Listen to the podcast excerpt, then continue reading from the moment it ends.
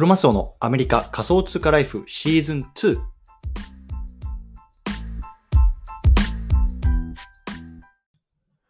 皆さんおはようございます。アメリカ西海岸在住のクロマスオです。今日は5月の3日火曜日の朝ですね。皆さんいかがお過ごしでしょうか？今日も早速聞くだけアメリカ仮想通貨ライフ始めていきたいと思います。よろしくお願いいたします。さて、今日なんですけれども、今日のテーマは資産を守れ、ビットコインの買い方を改めて解説。こんなね、テーマで話していきたいなと思います。まあ、僕自身はね、まあ、去年の夏ぐらい、もう1年ぐらい前ですかね、からあのビットコインとか、まあ、仮想通貨への投資っていうのを少しずつ始めています。で、今だいたいね、まあ、ポートフォリオの10%弱ぐらいかな、10%ぐらいか、をこう仮想通貨に入れてるんですけれども、もちろんね、そのメインのあの資産っていうのはビットコインになってます。うん、でね、まあ最近ちょっとね、こうアメリカの方でもこういろんなね、こう仮想通貨にまつわるニュースとかっていうね、こう外部環境とかもの変化も出てきているので、まあその辺のね、絡めながら今日はね、ちょっと改めてね、こうビットコインの買い方っていうのをね、まあ、少し口頭ベースで解説していきたいなと思いますので、興味がある方はぜひ聞いてみてくださいというところでね、今日改めてテーマいってみましょう。資産を守れ、ビットコインの買い方を改めて解説。このテーマなんですけれども、まあ、結論としてはね、こう、バイナンスかコインベースっていうね、仮想通貨取引所、この2つを使うことによって、あの、仮想、ビットコインを買えますと。でまあ、僕自身のね、こうおすすめの買い方っていうのは、まあ、定期的に例えばね、毎週なのか毎月なのか毎日なのか分からないですけれども、まあ、コツコツこう積み立てていくっていう方法、これをね、まあ、推奨したいなと思いますのでね、まあ、ぜひ興味がある方は聞いてみてくださいというところでね、早速本題の方入っていきたいと思うんですけれども、2つね、あの今回このテーマを取り上げた背景っていうのをね、挙げていきたいなと思います。うん。で、一つ目はね、もうこの放送でも何度も言ってるんですけれども、円安ですね、円安。うん。で、あの、昨日大体、まあ、大100 1ドル129円ぐらいかなったんですけれども、先週の末ぐらいかな、131円ぐらいまでね、円が下がりましたよね。上がりましたか？上がり、上がりましたよね。ね、これまあ、もうあの何度も言いますけれども、どういうことかっていうと、この、ね、円の資産の価値っていうのがどんどんどんどんこう、あの、減ってしまっているってことなんですよね。うん。例えばね、まあ、iPhone を買いましょうって言ったときに、まあ、例えばアメリカで1000 1000ドルで売られてるとします。うん。でね、これがね、日本にいる皆さんが、例えばね、1ドル、100ドル、1ドル、えー、100円の時にね、この iPhone を買おうとしたらね、まあ、持ち出し金っていうのは10万円で済むわけですよね。うん。で一方でね、じゃあ1ドル、200円の時にそれを買った時にいくらが必要かなると、必要になるかっていうと、20万円必要になってくるわけですよ。そう。ね、同じ iPhone を買うのに、円高の時はね、10万円で済んだのに、円安の時はね、20万円も払わなければいけない。ね、こんなことが今ね、起こってしまっているよっていうのがね、この円安っていう事実なわけですよね。うん。で、もちろんね、この円安って別にね、例えばね、給料がね、10万円、ね、あの増えてればね、例えば10万円であっても20万円であってもね、その持ち出し金の、ね、割合っていうのは変わらなければ問題ないんですけれども、ね、残念なことに今日本っていうのは、こ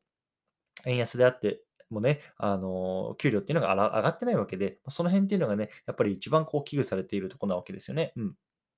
それっていうのは、やっぱりこう我々ね、こう海外に住んでるこう日本人にとってもすごく危惧するべきことで、僕なんかもそうなんですけれども、やっぱりね、こう資産の一部っていうのはこう円資産でやっぱり持ってるわけですよね。まあ、銀行のてあの預金にね、こう円が入っていたりとか、多分ね、これ聞いてるアメリカに住んでる皆さんもそういう方多いと思います。うん。でそうなるとね、やっぱりこう、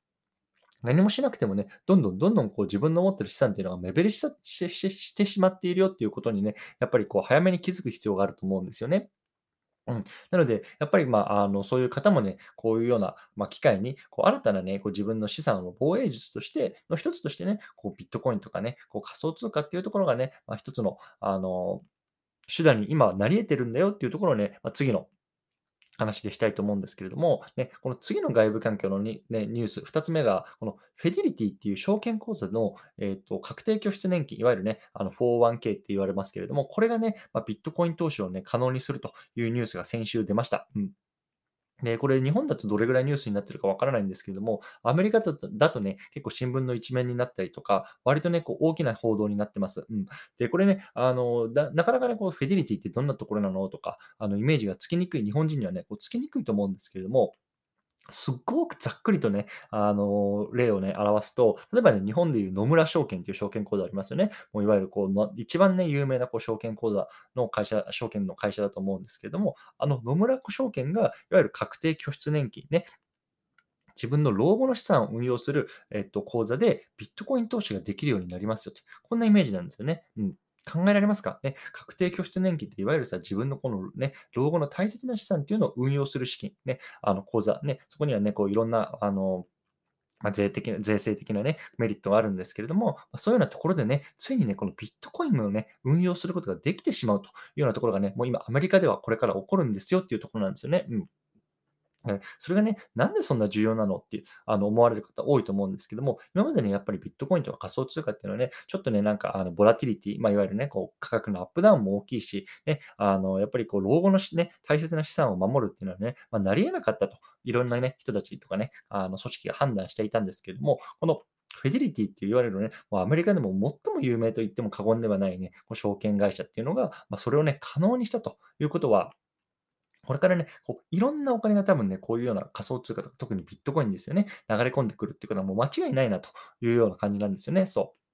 なので、これもうね、こうアメリカのもうそういうようなね、えっと、老後の資金をね、運用する機関でさえも、こうビットコインを認めていると、そういうようなね、ところの現実っていうのはね、改めてこう、我々日本人であってもね、こう知っていこ知っておくべきかなと思いました。うん。はい。でね、まずはちょっと前置きが長くなったんですけども、とにかくね、まあ、そういうようなね、背景があって、今ね、こういう改めてね、こうビットコインに対するね、こう需要っていうのがね、まあ、高まっているのかなっていうのを感じているので、まあ、今日はね、こういうところで改めてこうどうやってね、買えばいいのかっていうところを簡単に話していきたいなと思うんですけれども、まあ、僕自身はね、いくつかあの取引所っていうのをつく使っていますね。仮想通貨っていうのは買うのにね、まあ、仮想通貨取引所っていうところにね、口座を開かなければいけないんですね。うん。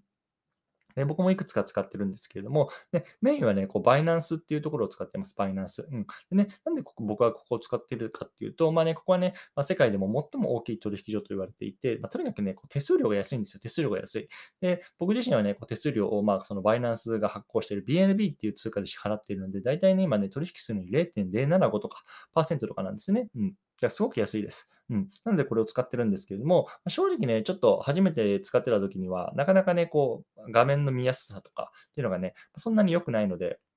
まあ、使いにくいなっていうのは思ってました。うん。なので、ね、もしこれから本当に始めるんだよっていうのであって、ね、ちょっと手数料を少し多めに払ってでもね、分かりやすいね、画面がいいなっていう方はね、コインベースっていうところもね、お勧めできると思います。コインベース。うん。これね、アメリカのこうサンフランシスコに本社がある会社で、アメリカ最大のね、仮想通貨取引所って言われてますけれども、日本でもね、あの三菱 UFJ 銀行かかなんかとこう提携してね、日本の方にも上陸してますけれども、ここもね、あの、おすすめです。で、ここはね、最近、こう、あの、ベータ版のこう NFT マーケットなんかもね、ローンチしたので、こう仮想通貨を買いながらね、NFT も買えるっていうのはね、すごくこう使い勝手のいい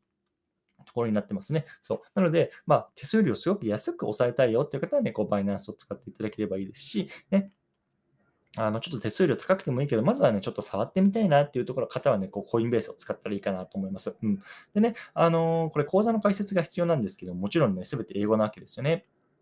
やっぱりね、ちょっと英語怖いなとか、何してもいいか分かんないなっていう方はね、僕はね、こう日本語でね、あのブログの方両方ともね、講座解説の仕方とか書い方みたいなのを書いているので、そちらの方ね、あの概要欄に貼っておきます。そしたらね、参考にしていただければね、あ、こうやってやるのかっていうのがね、分かると思います。うん。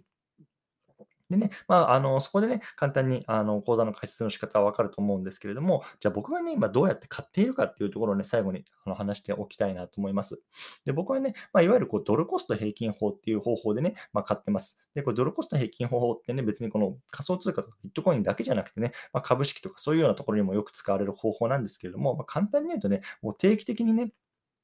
決まった額をコツコツコツコツね、まあ、積み立てていく、積み立て投資っていうような投資の方法ですね。で、僕はね、こう毎週あの定期的に買ってるんですけれども、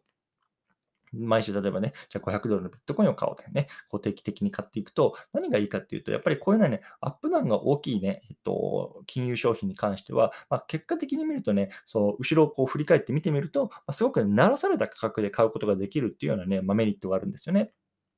で、僕もね、さっきね、この1年ぐらいどれぐらいでね、僕が買ってきたのかなって思ったんですけれども、僕がね、こうビットコインをね、買い始めた時っていうのは大体ね、3万ドルぐらいだったんですね。3万ドルぐらい。うん。でね、まあ、去年の年末とかかな、こうかなり上がって、こう6万5千とかね、7万ドル近くまでいった、すごくアップダウンがこの1年だったんですけれども、大体今はね、3万8千ドルとかで落ちて、落ち着いてますね。で、あの4万ドルとか4万5千とかっていう時期もあったんですけども、僕はもうね、その時にもね、コツコツコツコツ同じね、金額を買ってました。大体ね、僕の今までの平均の、えーと、取得コストみたいのが3万7000ドルぐらいだったね。3万7000ドル。うん。なので、まあ、一応大体ね、今この3、今日時点で3万8000ドル強ぐらいですけれども、まあ、一応ね、こうプラスになっているというようなところですね。で、多分ね、これ3万7000ドル、これから割れてくると思います。うん。で、やっぱりそれぐらいまでね、このボラティリティの大きなあ金融商品なので、そのあたりっていうのはね、まあ、あの僕もまあ、理解していて、ただね、やっぱり5年、10年って見たときに、このね、やっぱり3万7千とかね、4万とかっていうね、取得コストっていうのをね、をはるかにね、こう、しのぐような、こう、あの、アセットになってくると、僕は信じているので、まあ、そのあたりは、まあ、気にせず、もうコツコツコツコツ買ってるというような感じなので、もしね、これから始めるっていう方はね、まあ、例えばね、月に1回ね、じゃあ100ドルだけでもね、あの、入れてみようかなとか、ね、じゃあちょっと僕はまだリスク取れるからね、1週間に1回100ドルだけ入れてみようかなとか、まあ、そんな風にねしてね、こう、ま、何も考えずに、とにかくね、定期的に入れていくっていうのがね、まあ、一番最初買い始めるのにはね、まあ、いいのかなと僕は思ってますというところでね、まあ、これ、not financial advice ということでね、ま、参考程度に聞いていただければなと思いましたというところでね、今日はこのあたりにしたいなと思います。今日はね、こう資産を守れ、ビットコインの買い方を改めて解説というところでね、話してきましたね。仮想通貨取引所2つ紹介しましたね。バイナンスと、えっと、コインベースっていうところね、2つ、ね、手数料が安くてね、安いところ、安いのがいいなって方はバイナンス。ね、ちょっとね、画面も見やすくてね、あの、手をつきやすいのがいいなって方はコインベース。ね、こちらを解説してみてはいかがでしょうかというところでね、まあ、概要欄の方にリンク貼っておきますのでね、興味がある方はぜひ見てみてくださいというところで、今日はこの辺りにしたいと思います。引き続きコツコツやっていきましょう。お疲れ様です。